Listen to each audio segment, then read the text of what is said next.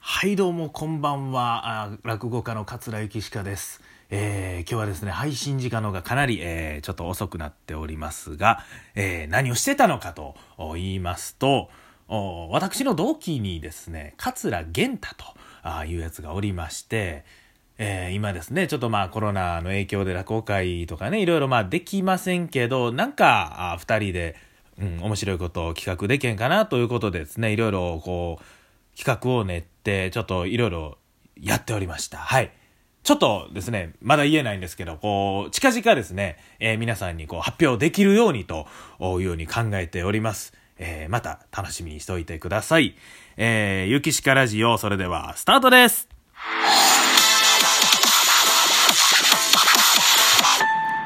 ゆきしかラジオさあ、ということでね、あの今、ステイホームということで、基本的に、まあ家にいるんですけども、まあ、外に出ますといろんなものを目つくと思います。まあ、スーパー行ってね、この前、あの菓子パンコーナーに置いてるハンバーガーね、あの袋に入った穴ありますけど、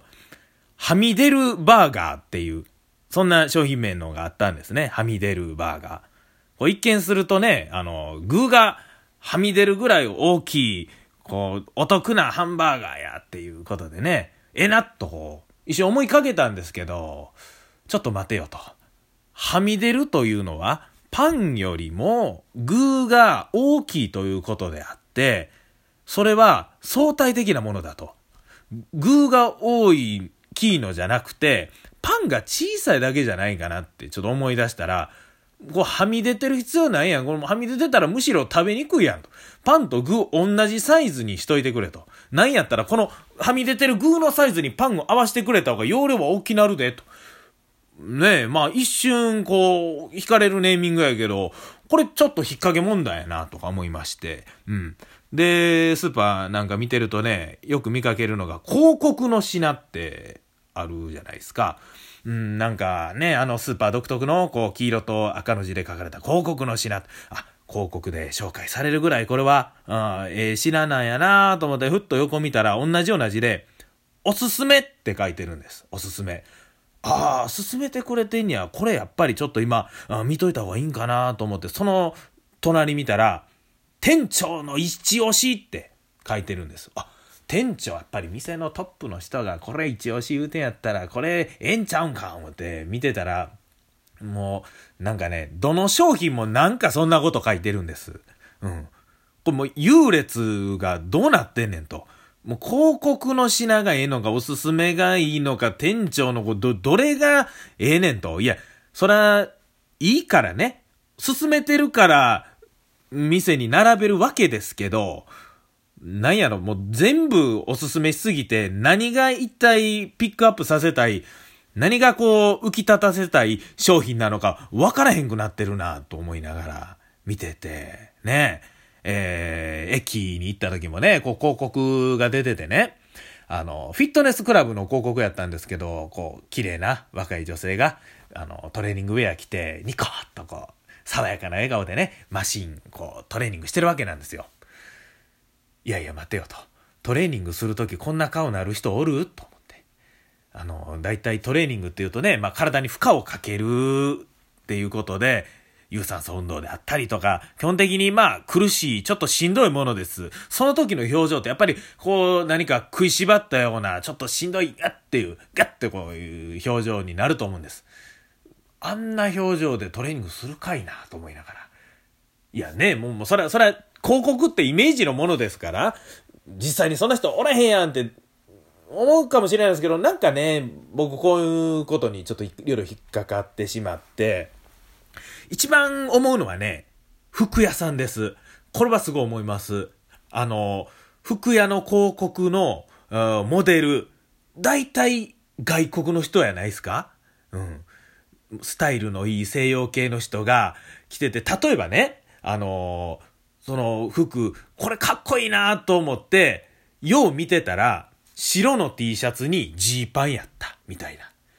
これ、このモデルの人が着るからかっこいいんであって、実際真似して自分が着たら、いやいや、そうでもないやん。ただの T, T シャツやんかっていうのないですかこれ。なんでしょう。これすごい思うんです。あの、モデルっていう言葉あるじゃないですか。モデル体型とか言うてね。モデル体型って言ったらなんかシュッとしてスタイルいいっていうイメージありますけど、モデルって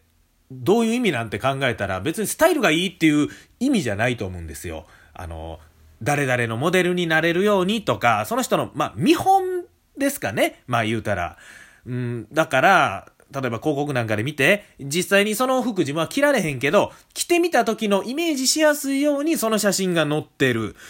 だから、やっぱり自分に近い等身大の方がモデルっていいと思うんですよ。かといってやっぱりいろんな人いますから、あまあやっぱりモデルをね、どんなんするって、まあその、一言で言えない、選べないと思うんですけど、ただ、日本の服屋さんでその、西洋系の人を乗せるのはどうなんかなと。いや、確かにまあそうイメージはいいかもしれませんよ。そら、ね、店の人もそらいろいろ考えて、このモデルさんを選んでると思うんですけど、ねえどうなんやろなーってちょっと思います。はい。うんね例えば、あの、広告で、日本人の、まあ、中肉中背、日本人体型の人がモデルしてる。こっちは一方、ハリウッドスターみたいなかっこいい人がモデルしてる。同じ服着てます。どっちを買うねんって言うたら、僕は迷わずに、外国人のかっこいいモデルの方を買うてまいりますね。ゆきしかラジオ、まだまだ続きます。ゆきしかラジオ結局流されるんかいということで。まあ、それが人間のね、なんか心理なんかもしれないですけどね、やっぱりそういうのもいろいろ考えられてると思います。はい。まあ、こんなことをね、まあ、ぐちぐち考えてるというのは、やっぱりずっと一人でいるからあかんのかなとも思うんですけど、あの、実はですね、私、一人暮らしと違うんですよ。あの、実は。はい。実はですね、私、7人家族でございまして、はい。私と、えー、カームツちゃんが6匹で暮らしております。はい。カームツってなんやねんと。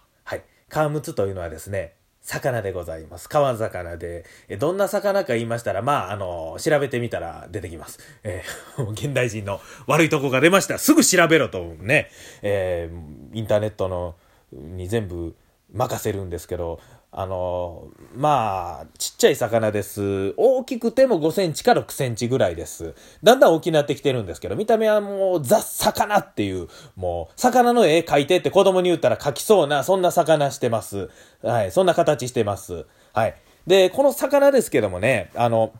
1年前ぐらいから買っておりまして、えー、ペットショップで公的単価言うたら違います。これはね、川で取ってきました。はい。もうね、ある日思い立ったんです。魚飼いたいと思って、急に取りに行きました。はい。思い立ったらなんか動いてしまう方なんでね。で、もともと子供の時ね、魚飼ってたんで、水槽があったなっていうのを思い出した。これがやっぱりきっかけなんです。結構、ええ水槽で、60センチ、30センチで、あの、水ね、自動で吸い上げて、ろ過してくれるみたいな水槽やって、これ残ってたらもったいないな、使いたいな、というのがきっかけで実家に帰り、あ、水槽あるやないか。これで水入れてみたらちゃんと動くと。これはやっぱり魚飼いたいとなって、でね、昔から魚いてる場所をね、近所を知っているんで、そこに取りに行こうとなったんです。で、網でやっぱり捕まえよう思ったんですけど、網ね、わざわざ買うのもったいないと思って作りました。あの、突っ張り棒を軸にして、その先にハンガーをこうギュッと広げて固定して、で、網の部分はね、洗濯ネットをね、ちょっともう古なってんのをハサミで切って、あの、つけました。これでもう魚取れるやろということで、その自作のへんてこなネットを型に、えー、担いで、えー、夏場でございます。もう当時30手前の男がチャリに乗って山に入っていくという、ちょっとなんか犯罪の香りのしそうな、そんな風景で、えー、行ったんですけども、うんそのね、スポットにはまだ依然として、カムツがおりまして、さあ取ろうと思ったんですが、もう全然取れない。やっぱり向こうも生き物ですよ。もうすばしっこいですよ。網では全然取れないということで、えー、次はね、仕掛けをこしらえました。仕掛け、あの、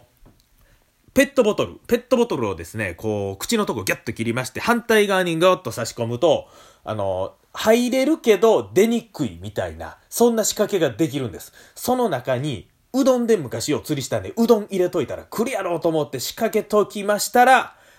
またこれも入ってない。どないしようかなと思って、かくなる上は、ネットで検索しようと思って、いろいろ検索してたら、味噌がいいと書いててね、お味噌汁の。あれを入れたら取れると。いや、味噌にそんなん来るんかいな思って中に味噌塗ったくって水につけた瞬間ね、もう、びっくりするぐらいもうね、魚入ってきます。あの、ただですね、ちょっとこの取り方はちょっと場所によってはちょっとあんまり良くないとこあるらしいので、ちょっといろいろ調べてください。ん僕はいろいろ調べてから行って、これで魚取りました。で、えー、今その取ったカームツーたちとま暮らしてるわけなんですけども、最初はやっぱり警戒して餌食べなかったですけど、この金魚の餌をね、あげてるんですけど、最近はね、もう、あの、鯉とかと一緒ですね。もう近くに行っただけで、もう口パクパクパクってさしていっぱいもう寄ってきて、いざ餌あげたらもう水がバチャバチャって飛び散ってもう手濡れるぐらいなるんですけど、それぐらいまあ、懐いてくれてると。まあ、このラジオもいろんな人聞いてくれてるんで、僕がね、あのー、こうやって楽しく暮らしてるという、あのー、報告までに、えー、カームツの話させていただきました。ゆきしかラジオさあ、えー、残り30秒でございます。本日はですね、ちょっと嬉しいことに、ちょお昼間にですね、えー、もともと一緒に働いてた先生がこのラジオ聞いてくれたと、聞いてくれたって言っても僕が聞いてくださいって、あの URL を送りつけたんですけど、で、聞いてくれて、あ、年季明け、週明けされたんですね、おめでとうございますっていうことでね、もう、お肉を持ってきてくださってね、ほんとありがとうございます。ここで改めてお礼言わせてもらいます。今日も食べたんですから、明日また家族で美味しくいただきたいと思います。ありがとうございます。それでは、ゆけしかラジオ、また明日お時間